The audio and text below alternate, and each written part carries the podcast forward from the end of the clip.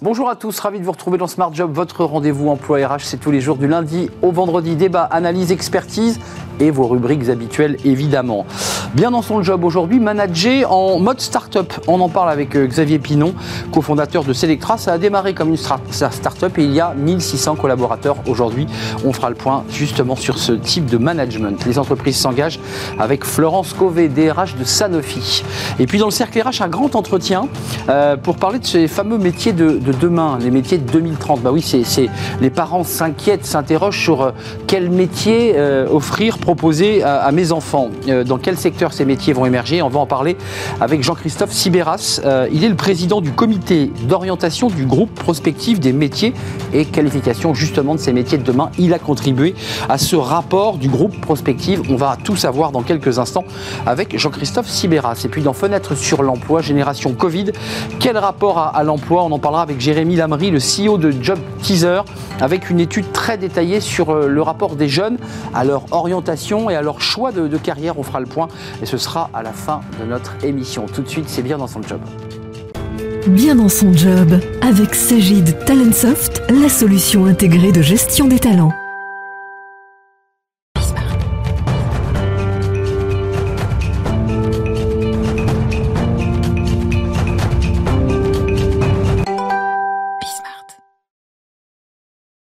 Bien dans son job, on va parler du management en mode start-up. Xavier Pinon, merci d'avoir répondu à notre invitation. Vous êtes cofondateur de Selectra. Alors, euh, votre histoire est assez dingue. Vous la racontez d'ailleurs dans, l'ouvrage que, qu'on va présenter tout de suite. Guide du management en mode start-up, Xavier Pinon, euh, édition Baudelaire. Et vous racontez que tout, ça a démarré en 2007 dans un dîner avec un ami. Vous lui dites, tiens, et si on montait une boîte? 15 euh, ans plus tard, vous démarrez donc à deux. Vous êtes 15 ans plus tard à la tête d'une entreprise de 1600 salariés implantés un peu partout dans le monde, euh, notamment en Espagne, en Italie, en Europe, euh, au Mexique, je crois, et bientôt en Amérique du Sud. Euh, c'est quoi le management au départ en mode start-up? Tout ça doit vous paraître très loin ou vous êtes resté celui que vous étiez en 2007, c'est-à-dire dans l'esprit, dans la façon de regarder l'entreprise et de l'organiser? Alors, bien sûr, tout cela a beaucoup évolué puisque au tout début, on est tout seul, donc on doit tout faire. Donc ce qu'il faut apprendre au fur et à mesure de la croissance, c'est à déléguer et à s'appuyer sur des personnes euh, en qui on a confiance pour pouvoir faire son travail à sa place. Et puis la confiance, ça, euh, pour le coup, exclut le contrôle, je pense, au bout d'un moment. C'est-à-dire une fois qu'on a trouvé une personne sur laquelle on pouvait vraiment s'appuyer, il faut lui laisser les manettes et lui faire sentir vraiment la liberté euh, totale de déployer ses talents et, avec sa personnalité et son style propre sur son périmètre d'activité. Donc c'est tout ce chemin que je raconte aussi dans ce, dans ce livre, c'est comment on fait pour bah, passer de zéro à 1600 personnes, tout en préservant euh, sa vie personnelle et en, préservant aussi une bonne ambiance de travail au sein des équipes. Alors vous êtes une pépite, hein, il faut le dire, de la French Tech. Euh, vous développez, vous implantez. Ça a démarré par des, euh, des comparateurs d'énergie, ça c'est votre cœur de métier. Puis ensuite vous êtes aperçu finalement que les, personnes que vous aviez au bout du fil, que vos commerciaux qui répondaient, mais ils avaient besoin de l'installation d'Internet, qui voulaient aussi gérer l'assurance. Bref, quand on s'installe, on a mille choses à faire. Et vous avez élargi votre spectre. Est-ce que vous avez le sentiment 15 ans après vous aviez 19 ans, je crois, à l'époque euh, euh, Tout à fait, 19 et 20 ans 19 avec mon associé. vous êtes jeune. Est-ce que vous dites, je m'en suis pas si mal tiré, pas uniquement sur les résultats et les chiffres de collaborateurs et de votre réussite professionnelle, mais sur la manière dont finalement, vous, votre attitude, la manière dont vous avez géré les hommes? Alors, bah, je pense qu'il y a eu plein d'erreurs, au contraire. Donc, quand je reviens en arrière, je me dis plutôt, mince, j'ai été nul à ce moment-là. et, en fait, on, on le réalise parfois sur le coup, mais aussi parfois euh, à distance. Alors on le réalise sur le coup, par exemple, je me souviens très bien, un jour au début, euh, j'essayais de former un collaborateur à prendre des appels. C'était à la rentrée scolaire, là où il y a le plus de monde, et je lui mettais beaucoup de pression parce que moi, ça me semblait facile, alors que j'avais fait ça pendant euh, trois mois moi-même avant. Et puis il est parti et il a envoyé un SMS en disant Vous êtes peut-être intelligent, mais vous êtes un gros con. Comme ça. Voilà. Et je me suis... Parce que vous étiez empressé, parce que vous mettiez la pression, parce qu'il fallait faire du chiffre, quoi. Tout à fait. Donc c'est le stress qui, euh, fait sortir euh, un mauvais aspect de la personnalité. Et donc bien sûr, des erreurs comme ça, il y en a eu énormément. Et c'est là-dessus qu'il faut capitaliser pour ensuite essayer de s'améliorer. Mais quand on écoute des, patrons de start-up, c'est votre cas, ils disent finalement ça va tellement vite, on grossit tellement vite qu'on arrive finalement plus trop à gérer. Ça va presque trop vite pour nous. Et c'est parfois là que les, les, accidents arrivent. Et vous avez eu un moment comme ça dans votre croissance où vous vous êtes dit, je suis en train de perdre le contrôle euh, Je dirais qu'au fur et à mesure, il y, a toujours un moment où il y a un département où on se dit mince, là, euh, ça va plus trop, il faut essayer de, euh, dresser un plan d'action pour essayer de le remettre sous contrôle. Mais on n'a jamais eu un moment où tout était hors de contrôle. Euh, donc je pense que si on a toujours euh, deux trois piliers qui sont stables, on peut, on a les moyens et le temps de s'attaquer aux piliers qui manquent pour faire en sorte de retrouver de la stabilité. Et puis entre temps, il y en aura un autre euh, qui sera plus en difficulté et le, cycle repartira ainsi et c'est normal. Quand, j'ai essayé de m'intéresser à votre entreprise, je vous ai dit mais il y a un conseil d'administration, enfin tout ce qu'on connaît et que vous connaissez. Vous me dites non non non on est en mode très souple. C'est finalement ça aussi le management et la vie d'une entreprise en mode start-up, c'est-à-dire ça reste très souple. Très liquide, comme on dit. Oui, je pense que ça contribue à l'agilité de l'entreprise, euh, de pas trop euh, euh, structurer les, la gouvernance avec des échelons différents. et de laisser beaucoup de, liberté aux collaborateurs. et je pense que notre organisation, qui fait qu'en fait on est deux personnes, toujours à 50%, 50%. Vous êtes restés les deux actionnaires hein Voilà, on est les deux seuls actionnaires de, de l'entreprise avec mon associé initial.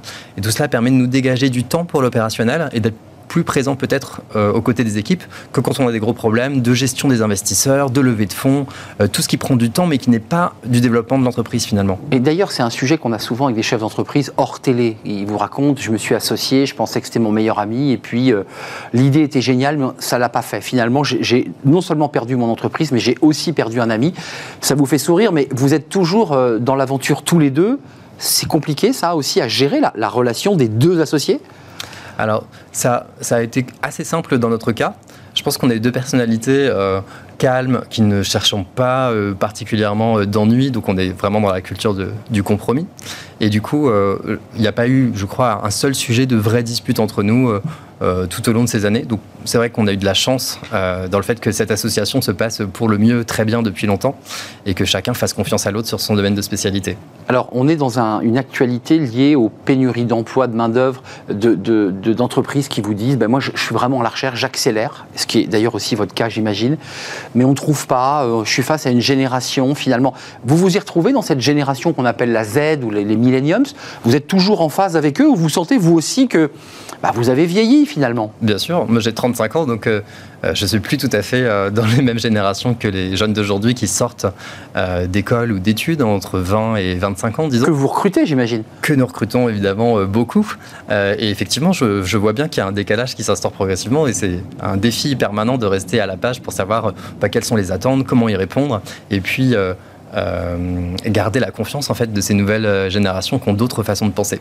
Donc ça veut dire que vous êtes obligé de vous adapter, même si euh, quand le jeune arrive, il s'est renseigné sur Selectra, il se dit bah, c'est un peu une start-up, c'est cool, c'est fun, euh, ça reste une entreprise. Donc il faut quand même que ça, ça matche quand même entre vous et, cette nouvelle génération. Oui, tout à fait. Donc euh, il y a un vrai travail. C'est fou d'ailleurs qu'on se dise qu'à 10 ans d'écart, par exemple, les mentalités évoluent à ce point. Vous le ressentez Les attentes évoluent à ce point. Je, tout à fait, je, je, vous confirme que je le ressens comme tel. un mot sur le management. On pointe du doigt aujourd'hui à la fois une grande fatigue des managers et puis entre ce télétravail que vous, que vous utilisez, hein, c'est un outil que vous, que vous utilisez, des managers qui sont un peu perdus entre l'autoritarisme, l'idée de déléguer.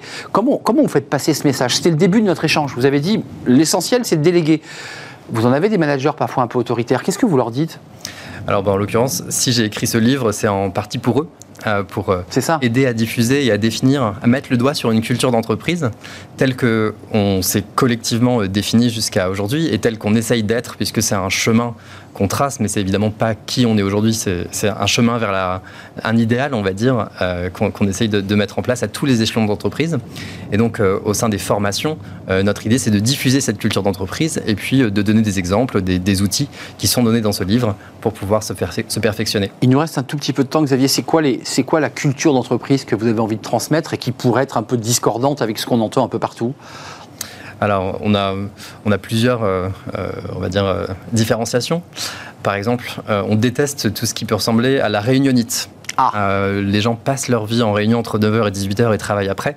Donc comment tuer toute la réunionite? C'est l'un des sujets du, livre notamment qui me tient beaucoup à cœur. Tout ce qui est placardisation également, puisqu'on n'ose pas vraiment dire les, les, choses en face à des gens, du coup on les met dans un coin et puis on attend que ça se passe. C'est l'enfer. Et c'est l'enfer pour tout le monde. Donc comment est-ce qu'on peut faire des feedbacks francs? Euh, positif et aussi euh, quand il faut mettre un terme à un contrat de travail, euh, bah, comment est-ce qu'on s'y prend et pourquoi est-ce que ça peut être une source finalement de, de, positivité pour les deux parties? Vous réussissez ça à le faire, c'est-à-dire à rendre positif quelque chose qui d'abord est plutôt négatif quand on commence à, à expliquer à quelqu'un qu'il va falloir qu'on se sépare?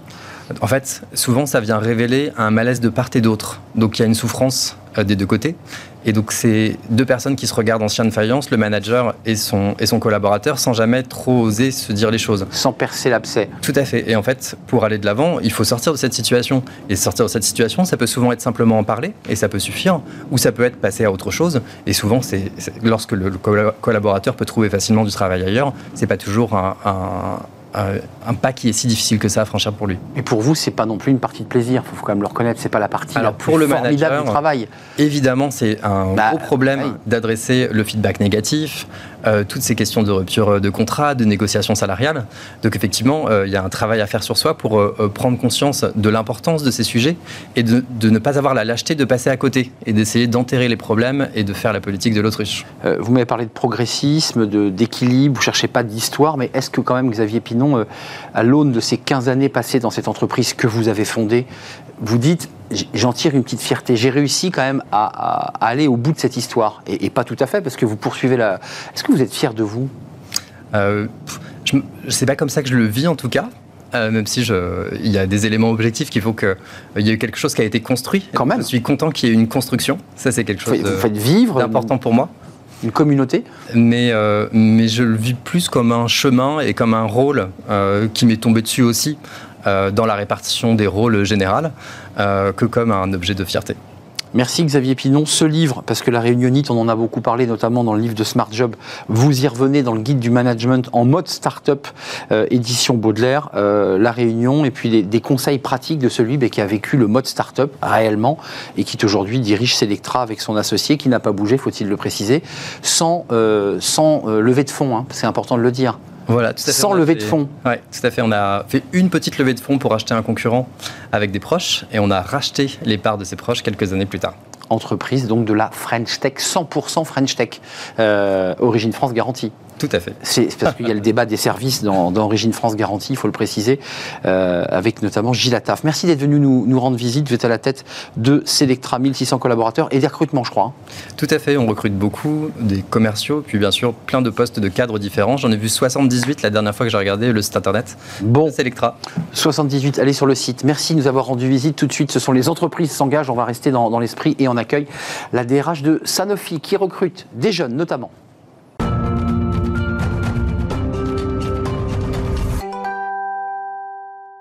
Les entreprises s'engagent avec notre partenaire Un Jeune, une solution des entreprises qui s'engagent, vous l'aurez compris, euh, pour l'emploi, mais aussi pour l'emploi des jeunes. Et on en parle avec euh, Florence Cové. Bonjour Florence. Merci d'avoir répondu à notre invitation. Vous êtes DRH de Sanofi France. Euh, on l'aura compris, c'est un groupe évidemment mondial, acteur majeur de, la santé. 20 000 collaborateurs, vous, vous m'arrêtez si je me trompe dans, dans les chiffres, dont un quart des emplois directs de l'industrie pharmaceutique française. Euh, vous êtes venu nous parler, parce que vous êtes la DRH, alors évidemment vous parlez d'emploi, de recrutement, et on va en parler. Vous êtes engagé euh, sur ces questions d'emploi, d'emploi des jeunes. D'abord, un petit mot, parce que c'est toujours intéressant, de, avant de trouver le traitement, là je m'adresse à un laboratoire pharmaceutique, évidemment je ne peux pas me tromper, mais pour avoir le bon traitement, il faut avoir fait un bon diagnostic. Vous avez fait ce sondage, Mosaïque RH, euh, qui vient souvent chez nous, le CSA et vous, et on découvre que dans les trois métiers que les jeunes veulent sont pas très motivés. Il y a l'armée et il y a l'industrie pharmaceutique. J'imagine que cette base de départ, vous vous êtes dit, voilà, il faut réagir, il faut parler. C'est bien cela. C'est exactement ça. Bonjour et encore merci pour votre invitation. En fait, effectivement, juste en quelques mots quand même, Sanofi, parce qu'on en entend souvent parler, mais c'est 100 000 collaborateurs dans le monde, dont un quart des effectifs en France. Et en France, on est sur plus de 30 sites, donc on couvre vraiment l'ensemble de la, de la métropole, avec de très nombreuses usines. On a plus d'une vingtaine d'usines, donc on est très présent sur l'ensemble du territoire aussi bien dans la production, mais aussi bien entendu dans la recherche, le commercial et toutes les, toutes les fonctions support. Effectivement, on a fait un, sondage au printemps dernier dans le cadre de notre partenariat avec euh, Un jeune, une solution, et on a voulu mesurer quels étaient, quels étaient les freins des jeunes par rapport aux entreprises et s'il y avait un phénomène d'autocensure. Et on a été très surpris. D'abord, 70% des jeunes s'auto-censurent. Et quand on. C'est quoi C'est-à-dire qu'ils donnent des freins. Ils ont des freins soit parce qu'ils se disent qu'ils ne sont pas faits pour aller dans les grandes entreprises, qu'ils n'ont pas les bons diplômes. Alors c'est encore accru pour les jeunes femmes et encore accru pour les jeunes qui sont. C'est pas pour moi, c'est trop gros.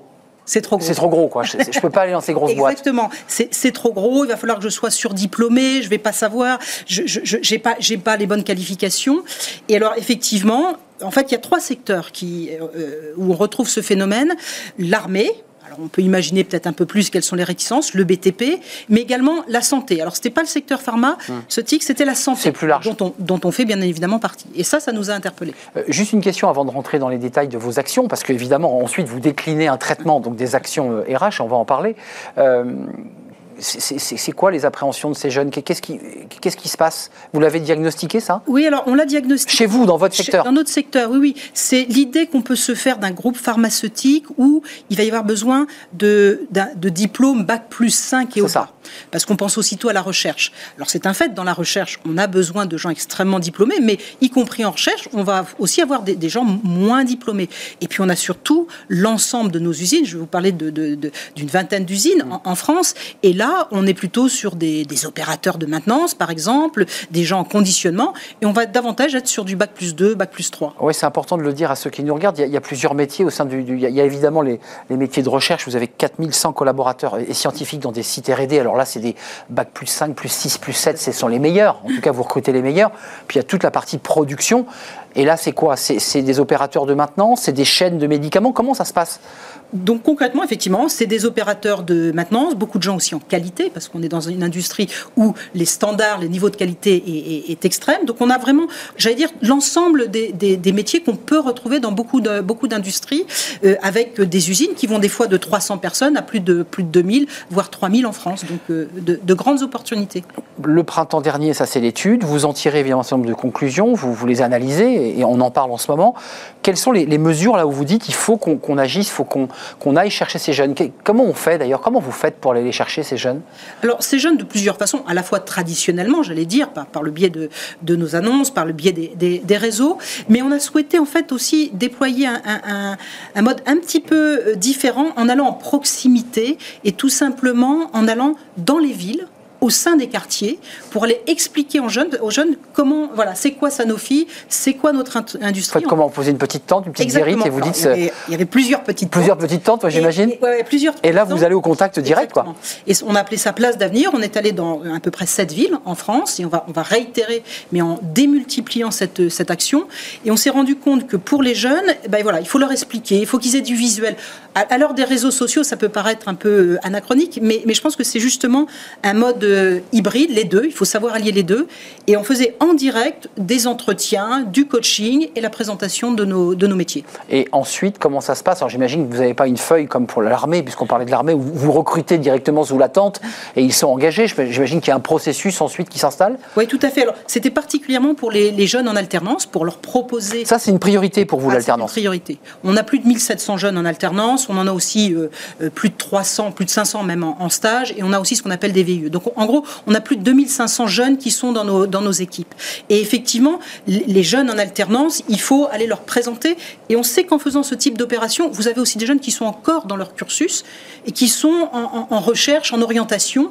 Et je pense qu'en leur ouvrant les portes des entreprises comme Sanofi, ça permet aussi de les, aider dans leur, leur parcours. Euh, donc ces jeunes des quartiers, puisque vous parliez des, quartiers, là, là vous êtes déjà un premier tableau de bord de, cet effet de, ces visites sur le terrain. Vous avez réussi à en recruter, issus justement de ces réunions de quartier? Oui, tout à fait. Alors, on a recruté, puisque je vous parlais du chiffre de, de, 1700 jeunes qui sont en alternance. Donc ça, c'est vraiment directement issu de, ces réunions de, de contact. Ces réunions, tout à fait. Et euh, par ailleurs, on a aussi, une fois que nos jeunes sont en alternance, on a un véritable accompagnement euh, auprès d'eux, à la fois pour qu'ils sachent davantage travailler la suite. Euh, et, et on, bien entendu, on ne va pas recruter tous ces jeunes, on en recrute une bonne partie quand même, hein, plus de 30%. Mais pour les autres, on va aussi les aider à construire leur CV. Et surtout, on les met en relation avec notre écosystème système santé, puisqu'on a effectivement, il y a une grande attractivité quand même chez Sanofi, donc on les met en contact avec euh, tous nos partenaires de santé. Soit donc pour ce, ils rentrent directement chez Sanofi parce qu'ils correspondent, parce que ça match, ou alors vous leur proposez un accompagnement parce qu'ils ne sont pas tout à fait au niveau sur un certain nombre de critères, et, ensuite ils peuvent repartir dans, votre, dans votre réseau, euh, j'imagine qui est très riche et qui est, très dense. Euh, il, y a les, il y a les alternants et il y a la pénurie d'emploi. Est-ce que dans votre secteur, parce que là, évidemment, ça, ça concerne directement un jeune, une solution, est-ce que vous êtes aussi, comme tout le monde, victime d'une forme de pénurie dans certains secteurs? On a parlé de l'industrie, on a parlé des chercheurs. Euh, est-ce qu'il y a des secteurs où vous dites on n'y arrive pas? Vous êtes, j'imagine, dans la révolution numérique ou la transformation numérique, comme tout le monde. Est-ce que là, vous dites euh, on n'y arrive pas?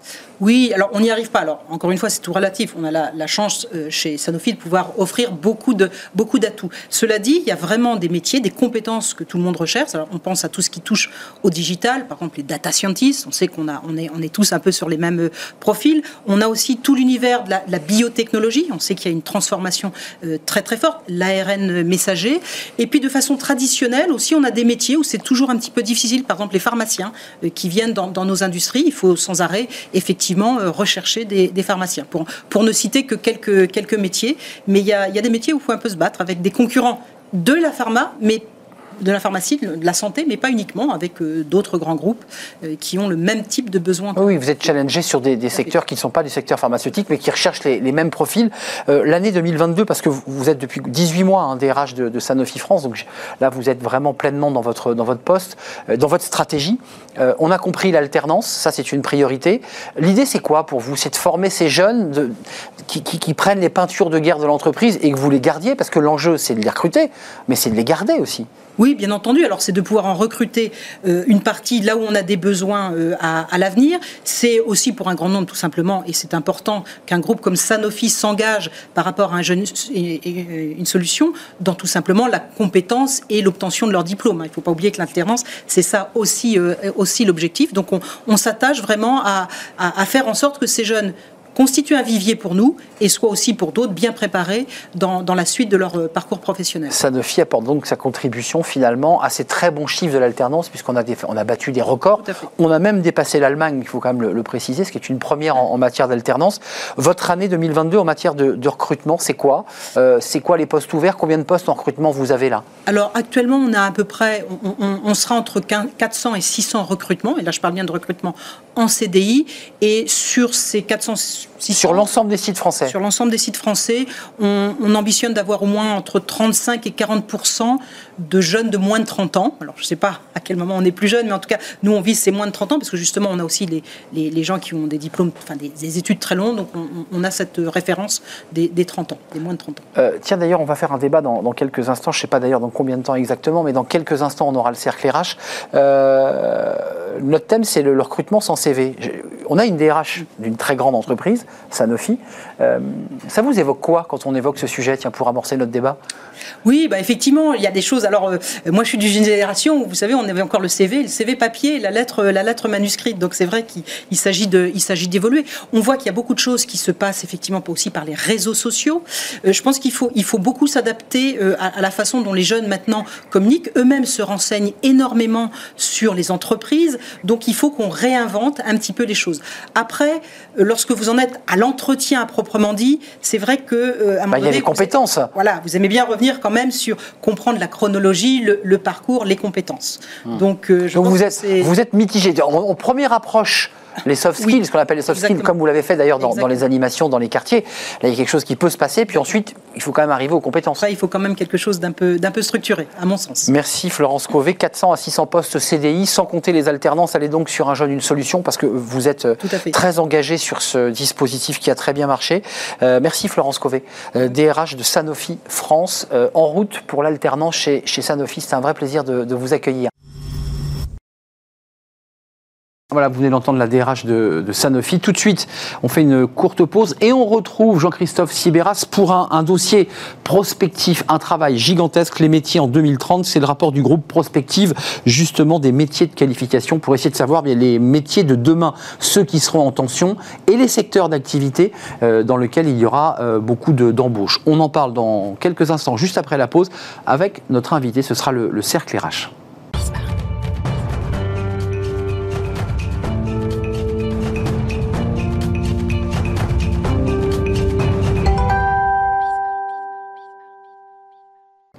Le cercle RH est un grand entretien. On va faire de la prospective. Vous êtes peut-être euh, en train de vous demander, euh, avec votre fils là, qui a, 20 ans, mais il faut que tu trouves une filière euh, pour trouver le bon emploi On va en parler parce qu'il est question des métiers avec un S euh, en 2030. C'est un travail très approfondi, euh, mené d'un côté par France Stratégie et la DARES, qui sont deux institutions très sérieuses. Un travail de statistiques, de prospective, euh, d'éléments de natalité. Et on en parle justement avec Jean-Christophe Sibéras. Bonjour Jean-Christophe. On va prendre le temps ensemble. Alors, vous venez dans le, cercle des experts, là, sous votre casquette de, cabinet de conseil opérationnel Newbridge. Mais là, aujourd'hui, vous venez avec l'autre casquette, France Stratégie. vous êtes, vous, président du comité d'orientation du groupe prospectif des métiers et qualification, je mets le terme entier, comme ça, hmm. ça montre le sérieux de l'affaire, à l'origine des métiers de 2030, quatrième exercice. Le, document, euh, qui est très détaillé, devait sortir avant le Covid, et puis vous l'avez décalé. Hmm. D'abord, on va commencer, avant de rentrer dans les détails de ces métiers où il y aura des tensions, l'industrie, le bâtiment, tous les secteurs. Euh, la méthodologie d'abord et l'esprit qui vous a animé, vous et toute l'équipe, parce qu'il faut bien imaginer que vous avez été entouré d'une équipe mm. euh, de gens qui ont travaillé sur les chiffres. Qu'est-ce qui vous a animé C'est quoi l'esprit de ce document? Alors l'esprit, donc France Stratégie, c'est le successeur de ce qu'on appelait avant euh, le commissariat au plan. Je, parlais de la data tout à l'heure. et à quoi ça sert? Ça sert justement à donner, à voir sur du long terme. Pour les acteurs économiques du pays, euh, euh, les jeunes euh, qui pensent à leur avenir, les, et leurs familles, les entreprises qui se disent mes emplois, mes, mes métiers d'aujourd'hui, qu'est-ce qui va se passer d'ici 10 ans? Les demandeurs d'emploi aussi qui peuvent chercher vers où aller pas pour trouver des, pour trouver des solutions durables, des métiers euh, d'avenir. Et puis tous les gens qui s'occupent de, euh, d'investir dans la formation. Ça peut être l'État avec l'éducation nationale, mais ça peut être aussi tous les organismes privés, voire même des investisseurs qui peuvent se dire la formation, vers où investir en matière de formation. Donc au fond, c'est... Ça concerne tout le monde. Et je crois que ça... Pouvoir public et entreprise. Voilà, c'est public, privé, c'est donné à voir sur du long terme, parce que 2030, c'est quand même une certaine projection dans le temps. Moyen terme euh, Ça fait une dizaine d'années, euh, un bon moyen terme. Hein. Habituellement, on est quasiment dans le moyen terme, long terme. Et c'est pour permettre aux acteurs d'avoir des éléments de repère pour pouvoir... Euh, bon, je précise tout de suite que l'étude dont on parle, elle est évidemment accessible facilement sur le site de France Stratégie. C'est gratuit, tout à chacun peut y avoir, Pas que la synthèse, peut y avoir accès. Il y a l'étude complète. Hein. Il y a l'étude parce que là, derrière ça, vous avez 87 métiers. Alors évidemment, on va peut-être pas parler des 87 aujourd'hui, mais du coup, ça donne à voir sur 87 métiers, une trentaine de secteurs professionnels. Qu'est-ce qu'on pense qui va se passer euh, de la manière la plus raisonnable et raisonnée euh, économiquement euh, dans, dans, le pays. Je dirais même pour les entreprises, puisque moi je suis un DRH de métier. Hum, je ne vais pas préciser, mais oui, voilà, ANPE, Renault. voilà, voilà. Et, donc mon métier c'est DRH. Et, finalement, quand vous êtes un DRH, vous avez à faire un truc qui s'appelle la GPEC, la gestion prévisionnelle des emplois et des compétences. Mais finalement, vous êtes dans votre entreprise, vous ne savez pas forcément ce qui va s'y passer il y a, dans 10 ans. Donc d'avoir comme ça euh, là, je crois que c'est la noblesse de l'État, si vous voulez, de fabriquer des. C'est à ça que ça sert. Les pouvoirs publics, peut-être même les impôts qu'on verse, c'est pour financer ça, parce que ça va éviter que tout le monde fasse ses études dans son coin, et, séparément. Et puis s'oriente vers des filières totalement bouchées, délaissant un nombre de secteurs, on va y venir, on va les détailler, alors qu'ils ne sont pas, et vous le dites vous-même, enfin, vos, équipes et vous le dites, qui ne sont pas les secteurs, mm. on va le découvrir, les plus attractifs aujourd'hui, mm. et peut-être qu'il faut repenser l'attractivité de ces métiers. Mm. D'abord, euh, en termes de macro, il y a 1,8 million d'emplois, tous secteurs confondus, on est bien d'accord, qui vont être créés entre 2022 euh, et... De, euh, Alors, un million d'emplois vont être euh, créés, rajoutés aux emplois existants. Euh, dans les, à peu près 30 millions de personnes travaillent en France, la population active. Donc on, on, va se rajouter un million de plus. Donc c'est vrai. D'abord, bonne nouvelle, l'emploi est en train de croître. Bonne nouvelle parce que des fois on s'inquiète. On dit le digital, l'automatisation, les robots, les emplois disparaissent. Ou alors les emplois vont à l'autre bout du monde, délocalisation. Non. La réponse, c'est de dire l'emploi en France, en France, va augmenter vous dites d'un million. Vous dites même, ça c'est très intéressant dans le contexte dans lequel nous sommes de campagne, euh, mais encore plus intéressant à l'issue de cette campagne, vous dites on va réussir à toucher, grâce à ces chiffres, au chômage structurel, chose qu'on avait beaucoup de mal à faire. Alors on, effectivement, euh, dans ces projections, qu'est-ce qui se passe? C'est que euh, c'est un million d'emplois de plus, plus les 30 millions déjà existants, bah, finalement le chômage va baisser il va continuer à baisser. Déjà, il a pas mal baissé là, ces dernières temps. peut-être à la surprise générale, 7,4%. Là, bon, là, on dit ça va passer la barre des 7 presque assurément. voyez, sans, sans faire de. En touchant au structurel. Et on touche à ce qui paraissait. Impossible. À- on disait, non, on n'y arrive pas. On a Les- tout essayé. Voilà, euh, voilà, on a tout essayé, etc. Ben non, on n'a pas. En fait, ce qui, ce qui va se passer. Alors attendez, ça, c'est pas de dire. Euh, C'est quand on prolonge nos, nos- nos- On pourrait peut-être même encore aller plus loin s'il y avait d'autres réformes. Mais là, on a pris l'état des réformes actuelles. En l'état actuel. L'état du droit, des grandes décisions publiques, le chômage baisse. Peut-être qu'il y aurait des politiques pour le faire baisser encore plus. Mais en tout état de cause, ça, c'est avec les décisions et les politiques actuelles, on a. On atteint la barre des 7 et même on, on va sans doute en dessous. Euh, je le précise à ceux qui nous regardent et qui voudront aller un peu plus loin que notre émission qui fait une vingtaine de minutes, que vous avez aussi bâti, et c'est un travail titanesque, des scénarios. On va en parler. Ouais. Un scénario Covid, un scénario bas carbone, Ouais. c'est-à-dire dans l'hypothèse qu'on continue à investir, quitte à perdre du PIB, euh, parce qu'il faut investir beaucoup, Ouais. euh, et qui aboutirait avec ce scénario bas carbone, si j'ai bien lu, à 200 000 emplois de création nette d'emplois. On est d'accord Alors ça, c'est très important. Vous savez qu'il y a des tas d'objectifs de réduction du CO2. Et pour ça, euh, ça se fait pas comme ça. Euh, il suffit pas d'arrêter Ah les, les voitures. Il faut aussi investir. Il faut investir fortement. Et donc, on a une hypothèse où euh, il y a un- l'État a développé ce qu'on appelle la SNBC, la stratégie nationale bas carbone, horizon 2030, et qui dit si on veut réduire le, le CO2 d'1,5 degré, voire 2, il va falloir investir. Et les investissements, d'abord, c'est où euh, Là, et qui sont très consommateurs de main-d'œuvre, c'est le bâtiment. Bien sûr. Euh, Dans le bâtiment, si on investit, on incite beaucoup les gens. Alors, on a commencé à le faire et on va continuer. euh, là, on prend les décisions qui ont été prises. Ça va créer des emplois. 200 000 emplois créés. euh, par Rénovation la- thermique. voilà, notamment. la rénovation thermique du bâtiment, et c'est pas que les, c'est pas que des ouvriers, certes qualifiés du, du bâtiment, on va en avoir besoin. C'est aussi euh, des ingénieurs, c'est aussi des juristes euh, dans le bâtiment. J'allais venir. Euh, c'est de la recherche, c'est de la recherche parce que les nouveaux matériaux nécessitent effectivement, voilà. Et il y a aussi des cadres dans- de, de l'encadrement, ce qui est normal dans les entreprises du bâtiment. Ça, ça crée 200 000 emplois de plus. Donc c'est une première variante dans notre scénario qui fait que au lieu de créer un million d'emplois, là, ça fait un million deux. Si, si on fait ça, Avec le scénario bas carbone Avec qui, le qui scénario rajoute bas 200 000 carbone. emplois. qui crée 200 000 emplois. Si j'ai bien lu votre rapport, vous quand même vous pointez du doigt parce que vous êtes très précis, vos équipes et vous-même, euh, vous dites attention, il faudra aussi repenser la mobilité et la formation des équipes, puisque on est un peu court en ce moment, Oui. euh, pour être capable de pouvoir répondre à la demande de la rénovation. Parce que tout le monde en parle, on n'a pas les artisans et on n'a pas toujours l'artisan au bon endroit. Tout à fait. Alors ça, Ça, c'est un gros sujet. hein. on arrive à la question des réponses, c'est-à-dire que c'est pas parce que on pense qu'on va créer 200 000 emplois que les 200 000 emplois vont être créés. On est d'accord, c'est de la Pourquoi prospective. Parce qu'il faut des gens. C'est ça. Et est-ce que les gens, on les aura? Euh, On sait que dans le bâtiment de travaux publics, on a deux sujets très importants. Petit 1, l'attractivité des métiers du bâtiment, elle n'est pas très bonne dans le Mm. bâtiment. Euh, vous savez, euh, il suffit de parler des quelques artisans. euh, euh, parfois, il fait un peu froid hein, l'hiver sur les chantiers du bâtiment. Ils ont du mal à C'est recruter. pas, c'est pas un secteur facile. En plus, c'est pas. tr- On pourrait dire qu'il faut améliorer les conditions de travail Euh, dans une usine, c'est plus facile. Mais sur des chantiers du bâtiment, améliorer, on va pas réchauffer. Le, enfin, si la planète malheureusement. Enfin, c'est pas ça qui va changer Non. les grands froids l'hiver. Oui.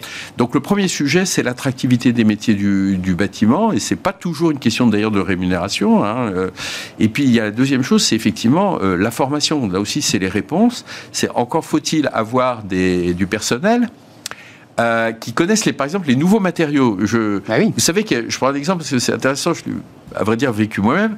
Euh, écolos. Isoler la maison. Bon, vous allez voir l'ADEME, l'agence, il y a une agence d'État sur la L'environnement. euh, l'environnement et qui vous donne plein plein d'informations sur les matériaux isolants Mm. pour votre toit, pour vos murs. Le voilà. chanvre, et mille choses. Voilà. Et en fait, vous, vous allez voir l'ADEME, vous, vous ressortez avec une liste de 10 matériaux possibles, plus ou moins isolants, Sauf qu'aucun artisan ne le fait. Et puis après, vous faites, euh, vous allez appeler euh, vos artisans, lui dire euh, non non, ceux-là je, les connais pas. Chez Non, je prends, il y a que celui-là du haut là, le, Ouais. le truc d'avant. Laine de verre, ouais.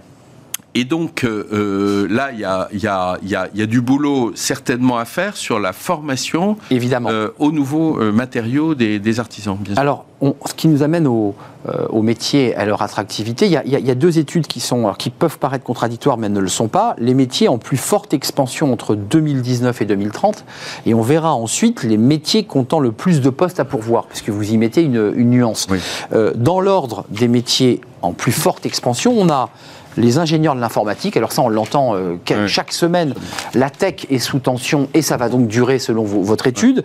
On a les infirmiers et les sages-femmes, euh, sages-femmes qui étaient en grève il y a une quinzaine de jours, les aides-soignants et aides-soignantes, et puis on a les cadres commerciaux et technico-commerciaux parce qu'il faut, il faut vendre évidemment avec enfin en cinquième position les aides à domicile pour les personnes âgées, mais ça peut être aussi pour la garde des enfants.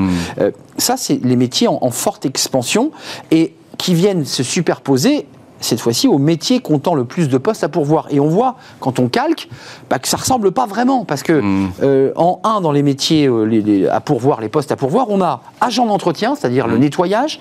Deux, les enseignants, ça c'est totalement incroyable. Et les aides à domicile, là on voit qu'il y a un lien. C'est des métiers en, en tension. euh, avec des postes à pourvoir, et on voit que c'est un secteur qui est un peu en difficulté. Et puis conducteurs de véhicules, ça c'est intéressant, les routiers, les bus, Logistique. la logistique. Mhm. Euh, commençons par juste le premier item, l'informatique. Donc vous nous confirmez sur ce plateau que euh, quand on est ingénieur informatique, on est le roi du pétrole. Jusqu'en 2030. Voilà, absolument. En fait, pour faire simple, la France, on a trois défis. La transition digitale, métier de l'informatique. On est dedans. La transition écologique, on vient d'en parler. Et puis la, trison- la transition démographique avec le grand âge et les, les personnes qui vont accompagner. Donc on a trois grands défis. Et dans les trois grands défis, ce qui est d'ailleurs assez logique, c'est là qu'on a le besoin le plus de monde. Normal. Ah, bon. Simplement, euh, vous avez des secteurs qui sont quand même très créateurs de postes, qui vont créer. Par exemple, les ingénieurs de l'informatique, il va y avoir une création de postes par rapport à aujourd'hui, parce que le million dont on parlait tout à l'heure, le million, c'est l'édition d'un certain nombre de postes nouveaux, supplémentaires. Par exemple, plus de 100 000 d'ingénieurs euh, Donc sur ce million, on a déjà 10%, Voilà. c'est l'informatique. Voilà.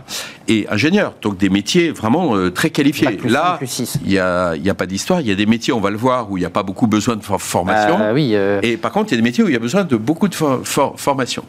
Après, vous avez des métiers où euh, il y a déjà des où il y a des tensions qui vont se créer. Pourquoi? Et qui sont Parce qu'il y déjà a là, hein. beaucoup de gens qui partent en retraite. Il y a des métiers où il y a une démographie où il y a beaucoup de gens qui partent en retraite et pas assez de jeunes qui arrivent formés. J'ai lu un tiers, le métier. vous me dites ça va plus loin, ça peut être un tiers jusqu'à 50% de postes à pourvoir où on ne trouvera pas, où on va avoir Ouais. du mal. Voilà, tel que c'est parti, euh, on va avoir euh, un poste sur deux qui n'est pas pourvu. Si on fait rien, c'est-à-dire si les politiques publiques, nous on propose pas Oui, de politique publique, on dit si on fait rien, voilà ce qui va se passer. En fait, un- une Donc, photo. Après, quand on remet ça entre les mains des pouvoirs publics, du Parlement, du gouvernement, et puis des acteurs privés de la formation, ça doit leur donner des idées sur là où il vaut mieux euh, prioriser les choix. Jean-Christophe Sibéras, on a en 1, dans les métiers de le plus de postes à pourvoir dans le scénario de référence 2019-2030, là je m'excuse, mais je- je- les agents d'entretien et les aides à domicile, je mets à l'écart Oui. les enseignants, qui est un métier en, en, en- en capillotage total en termes d'attractivité et d'intérêt. Mais pour agents d'entretien et aides à domicile, dans ce tableau, pas besoin de formation. Qu'est-ce qu'est-ce que. Je sais que vous ne faites pas de proposition, je vous fais sortir de votre rôle, mais qu'est-ce que devraient faire les pouvoirs publics pour que ces métiers euh, dont on sait qu'il y aura pénurie de main-d'œuvre, qu'est-ce qu'on doit faire? Alors, si vous voulez, euh, il y, a, y a quand même deux, deux pistes. C'est vrai que c'est pas des métiers où on va exiger beaucoup de formation. Euh, L'aide à domicile, euh, c'est aussi les personnels de ménage qu'on emploie à la maison, ce qu'on appelle les emplois à domicile, qu'on appelait avant les emplois familiaux. Bon, en général, on va pas chercher des grands diplômés là-dessus. On est plutôt attentif aux qualités personnelles. Bah oui. Ponctualité, euh, précision, rigueur dans le travail, etc. Et puis, euh, dans les agents d'entretien, effectivement, c'est toutes les ces gens d'entretien, c'est souvent le nettoyage, euh, la propreté. Qui, les exigences se sont accrues avec le Covid. hein. Maintenant, en matière d'hygiène et de propreté, on demande plus de nettoyer les poignets avant de s'occuper pas. Bon, donc tout ça, ça, ça nécessite beaucoup de monde. Alors. Qu'est-ce qu'on peut faire? Parce que là, on en est déjà dans les solutions. Si vous voulez, les agents d'entretien et les emplois euh, à domicile, on n'a pas beaucoup de gens qui sortent des écoles pour faire ça, puisque bon, Ah non. donc, Non euh, qualifiés, on a- c'est les emplois non voilà, qualifiés. Les emplois non qualifiés. Donc il y a deux, il y a deux euh, solutions. Pendant longtemps, très honnêtement, on a eu le, le développement de l'emploi féminin. C'est vrai que l'emploi féminin en France, qui était deux fois moins important qu'aujourd'hui, A beaucoup progressé. Il y a 40 ans, il a progressé et pas mal, effectivement, sur les, les emplois, euh, les- notamment les emplois de- à domicile. On a deux sources principales. D'abord, il peut y avoir des gens qui sont demandeurs d'emploi et parfois qui ont perdu leur emploi. C'est des métiers de réinsertion professionnelle. Donc on se relance avec un des, métier. Il y a des personnes, surtout sur du chômage de longue durée, qui sont des gens éloignés de l'emploi. Donc c'est des métiers très utiles à la société parce que c'est des métiers de retour à l'emploi. C'est pas forcément des métiers où on reste toute sa vie. Hum, hum. On reste pas agent d'entretien toute sa vie. C'est une passerelle. On reste pas forcément euh, femme de ménage comme on dit. Euh, C'est un dépannage qui permet Voilà. de se relancer. C'est des- Bon, c'est utile. Il y a deuxièmement l'immigration. J'allais venir. L'immigration en France, on, on a, on a des chiffres qu'on donne parce qu'on on prolonge l'immigration, les, les tendances. L'immigration, c'est quoi en France? Entre les gens qui s'en vont, parce qu'il y a des immigrés qui s'en vont, d'autres qui arrivent, on a 70 000 de plus par an de personnes. En- en- quand on fait la balance, 70 000, entrée-sortie. Voilà, entrée-sortie. Donc ça, c'est ce qu'on appelle le solde net qui est positif d'immigration. Sur les immigrés, en général, il y a 64% de, qui travaillent. Donc, grosso modo, vous allez avoir 45, 50 000. Chaque année, il y a 50 000 personnes qui viennent de l'immigration. Qui apportent à l'économie.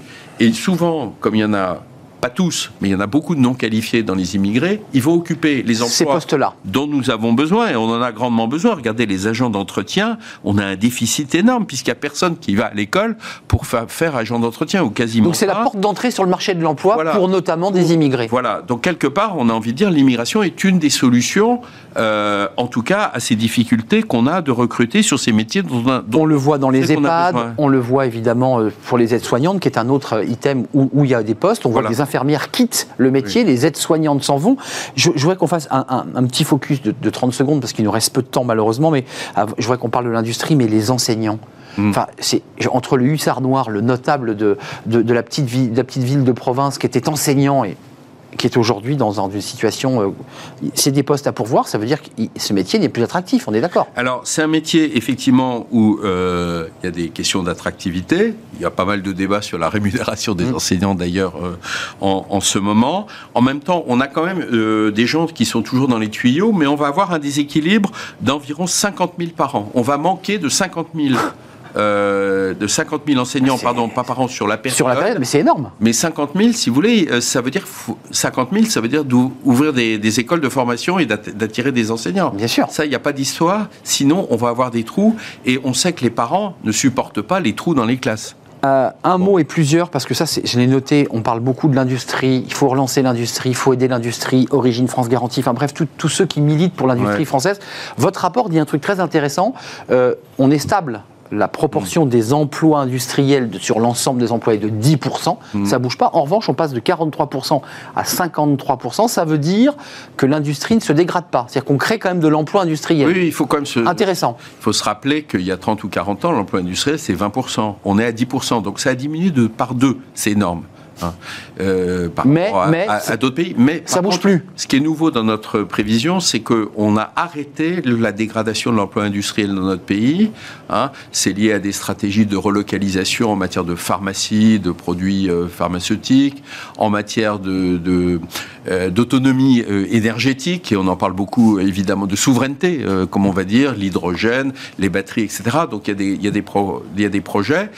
Par, On innove, c'est vrai. par contre, il va y avoir des, des industries, ça continue à baisser. Dans la métallurgie, par exemple, il- on va continuer à décroître. Simplement, il y aura des compensations, il y aura de l'emploi industriel qui va se maintenir.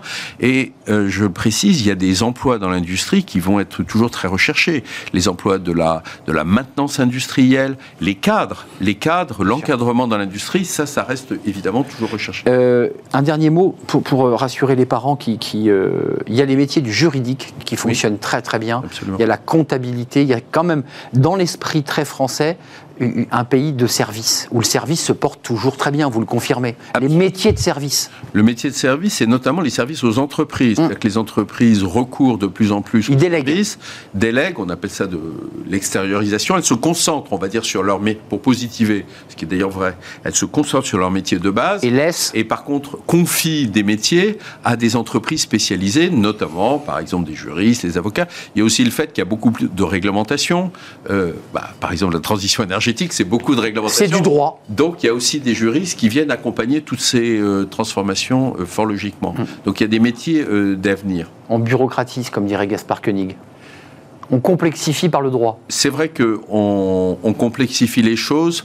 Euh, l'objectif de l'enquête, c'est pas de savoir si c'est bien ou mal. On Il y a une Qu'est-ce qui est en train de se passer, ouais. qu'on le veuille ou non Je précise qu'il y a une neutralité, c'est pas évidemment un document politique avec des propositions, c'est une photographie de l'instant sur cette période, Mhm. euh, mêlant une multitude de paramètres. C'est le travail qui a été mené par les chiffres de la DARES et France Stratégie, dont vous êtes le président du comité d'ori- d'orientation pour ces métiers 2030. Allez donc jeter un œil, parce qu'il y a beaucoup, beaucoup d'enseignements à tirer sur des métiers euh, en tension, les métiers de demain, on a parlé de l'informatique, et puis il y a toute une liste d'autres métiers qui sont évidemment euh, attractifs. Merci Jean-Christophe Sibéras de nous avoir rendu visite, par ailleurs président fondateur de, de Newbridge, mais là vous étiez venu évidemment avec la- la- l'action de, de France Stratégie, avec ce, rapport très détaillé sur Internet, consultable librement comme vous l'avez indiqué.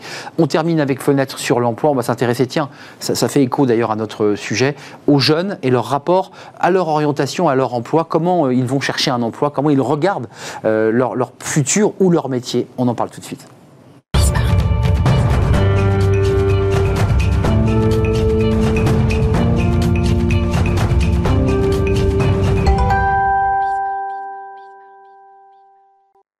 Fenêtre sur l'emploi. On va parler, alors là, exactement ce qui vient d'être dit va faire écho, évidemment, euh, aux propos qu'on a eus dans le, dans le cercle. On va parler de la génération Covid, des jeunes, et dans leur rapport à l'emploi, de la manière dont ils se sont orientés, de la manière dont ils ont changé de route, et la manière dont ils, euh, parfois, observent les entreprises avec euh, bah, des réseaux, évidemment, on- notamment Internet. On en parle avec Jérémy Lamery. Vous êtes directeur du pôle recherche innovation chez Job Teaser.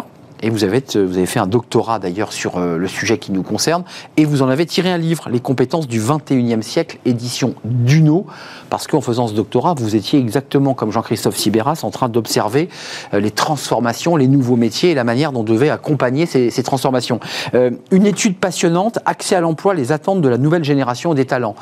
D'abord, un, un premier constat, c'est qu'on voit qu'il y a quand même une différence d'approche entre ceux qui ont fait une école de commerce et ceux qui sont à l'université. L'inquiétude n'est pas la même et le rapport à l'optimisme n'est pas le même, ça vous le confirmez Oui, je le confirme. Bonjour déjà. Ravi. Tout à fait, je le confirme. Et on peut même dire qu'il y a même une différence entre ceux qui ont fait une école d'ingénieur de commerce et après ceux de l'université. On a vraiment trois C'est deux mondes. hein. Enfin, euh, Ouais, ouais. On, a, on a globalement. Comment vous l'expliquez? Les débouchés sont moins forts quand on fait un cursus universitaire euh, et on, a, plus de chances d'aller là où on veut aller quand on fait une école de commerce Alors, je, je dirais pas que les, euh, dirais pas qu'on a moins de débouchés. On a des débouchés à l'université, on en a beaucoup. En revanche, je pense que c'est mieux tracé quand euh, on est dans une école, parce qu'on est des entreprises qui recrutent dans ces écoles-là en particulier. Dans on a le contact. formations-là. On a le contact plus facile. Euh, la crise Covid euh, qui a impacté, on en a beaucoup parlé sur ce plateau, les, les jeunes, les chiffres sont assez clairs. Une grande partie d'entre eux, voire plus de la moitié, disent qu'ils ont dû changer de stratégie. Euh, 54% déclarent avoir dû modifier leur projet en raison de la crise sanitaire. Et 27% d'entre eux ont prolongé leurs études, c'est-à-dire qu'ils se sont donné un an de plus. Pourquoi? Pour laisser passer l'orage? Alors, en fait, il y a, il y a plusieurs, il y a plusieurs effets quand on va creuser un petit peu en Cali cette, cette information. C'est la troisième étude de- qu'on fait de ce type depuis le début de la pandémie. Donc vous avez un, Donc des on, a- on commence à avoir du recul. Et au début, en fait, on avait des stages bloqués, des choses comme ça, mais pas tant de, de changements fondamentaux de projet. Et plus ça avance, plus on voit que les jeunes sont vraiment sur du changement de projet. Et ça, on- je pense qu'il y a un, un réalisme un peu accru sur les débouchés. Euh, donc on cherche de plus en plus à aller vers des filières où euh, d'un côté on se dit euh, il va y avoir euh, du job et en même temps paradoxalement des filières où on a un épanouissement. Il y a aussi une forme de recherche de C'est l'épanouissement. les mêmes ou pas? Parce que parfois on peut avoir un, un- on se dit, bah, on vient de le voir avec Jean-Christophe Sibéras, on peut avoir des, des postes où on se dit, bah là il y a du boulot, en même temps ça me donne pas le sens et j'ai envie d'aller ailleurs, mais c'est bouché. Ça corrèle pas complètement. Pas corrèle toujours pas en tout cas. complètement. C'est nos, nos, nos jeunes sont, sont complexes comme comme comme les jeunes de toutes les générations, j'ai envie de dire. Mais là, sur euh, là, c'est intéressant de, de voir que euh, on a vraiment de et en France particulièrement, parce que quand on mène cette étude, par exemple en Allemagne, on a des résultats qui sont beaucoup plus resserrés. Mais euh, mais en France, on a une disparité très grande dans la manière dont les étudiants perçoivent leur leur avenir et la manière dont dont ils perçoivent aussi leur orientation de manière générale. Euh, alors, je l'évoquais, 53% des étudiants en école d'ingénieur se déclarent confiants, mais 36% seulement des étudiants euh, en cursus universitaire. Ça, dit quand même quelque chose, qu'il y a quand même aujourd'hui, vous, le ressentez, euh, non pas une défiance, mais en tout cas un doute, une certaine angoisse de cette jeunesse face à leur avenir. Enfin, parce qu'on a l'impression que le monde est tout beau, euh, tout va bien, on est presque dans le plein emploi, mais en même temps, ces jeunes, euh, ils sont inquiets. Oui, et ce qui est intéressant, c'est de voir que même quand ils sont entrés en poste, ils sont encore inquiets. Hein. C'est même, euh, même à l'arrivée dans le premier poste. Et ça, nous, on l'attribue vraiment à ce qu'on appelle un manque de réflexivité pendant les études. La réflexivité, c'est tout le chemin qu'on va faire sur soi pour comprendre, mieux se connaître, comprendre le marché, voir un petit peu quel lien on peut faire avec tout ça, qu'est-ce qu'on a envie de faire dans la vie. À l'université, on nous pose assez peu ces questions. Dans les écoles de commerce, euh, ça commence à aller un peu plus. Là, on affine un peu plus, là. Ça commence à affiner un peu plus, et pourtant, dans les universités, il y a beaucoup de travail qui est fait, mais dans une université de 20, 30, 50 000 étudiants, c'est dur de toucher tout le monde. Mmh, et donc, on a des jeunes qui sont un peu plus... Euh, qui sont un peu plus laissés à eux-mêmes et pour qui c'est peut-être un peu plus dur de se connaître. Il y a des enjeux énormes d'orientation. Euh, sans dénigrer l'université aux dépens d'école, de l'alternance, parce que l'idée c'est que c'est un modèle mixte, mais on voit quand même que l'université, c'est une des critiques, est assez peu connectée, voire déconnectée du monde de l'entreprise. On sort avec une formation généraliste, mais souvent, le chef d'entreprise vous dit, mais moi, je, oui, il a la tête bien faite, mais il faut que je lui apprenne le métier ou que je lui apprenne le métier. C'est ça le danger. Alors, c'est en train de changer, ça. C'est effectivement un, reproche qu'on peut faire à l'université de peu professionnaliser les étudiants. Mais l'alternance se développe à l'université d'un côté, et d'un autre côté, on a maintenant les stages de césure qui sont ouverts. Exact. Qui permettent de faire une année, six mois. Exactement. Euh, en fait, c'est euh, jusqu'à, euh, si je ne me trompe pas, c'est jusqu'à un an par cycle. Donc un an en licence, un an en master. Et donc ça, ça permet potentiellement une grande professionnalisation qui permet de rivaliser avec les écoles de commerce et d'ingénieurs. Qui permet à la fois de faire des stages parfois dans des secteurs très différents ou de partir à l'étranger. Euh, les étudiants ont répondu que bah, près de 40% euh, avaient dû changer leur stratégie puisqu'ils partaient à l'étranger. Ça n'a pas marché. Un mot avant de nous quitter, c'est important. Le rapport des, des jeunes étudiants nouveaux diplômés à l'entreprise. 54% des répondants citent la réputation de l'entreprise comme l'un des principaux critères. Moi, je pense que ça qui est très nouveau. la réputation. La réputation, mais les avis aussi. Et les avis. En fait, les, les jeunes, aujourd'hui, leur première source d'information sur une entreprise, ça va être les avis laissés par d'autres salariés ou d'anciens salariés sur des plateformes comme euh, Glassdoor ou JobTeaser.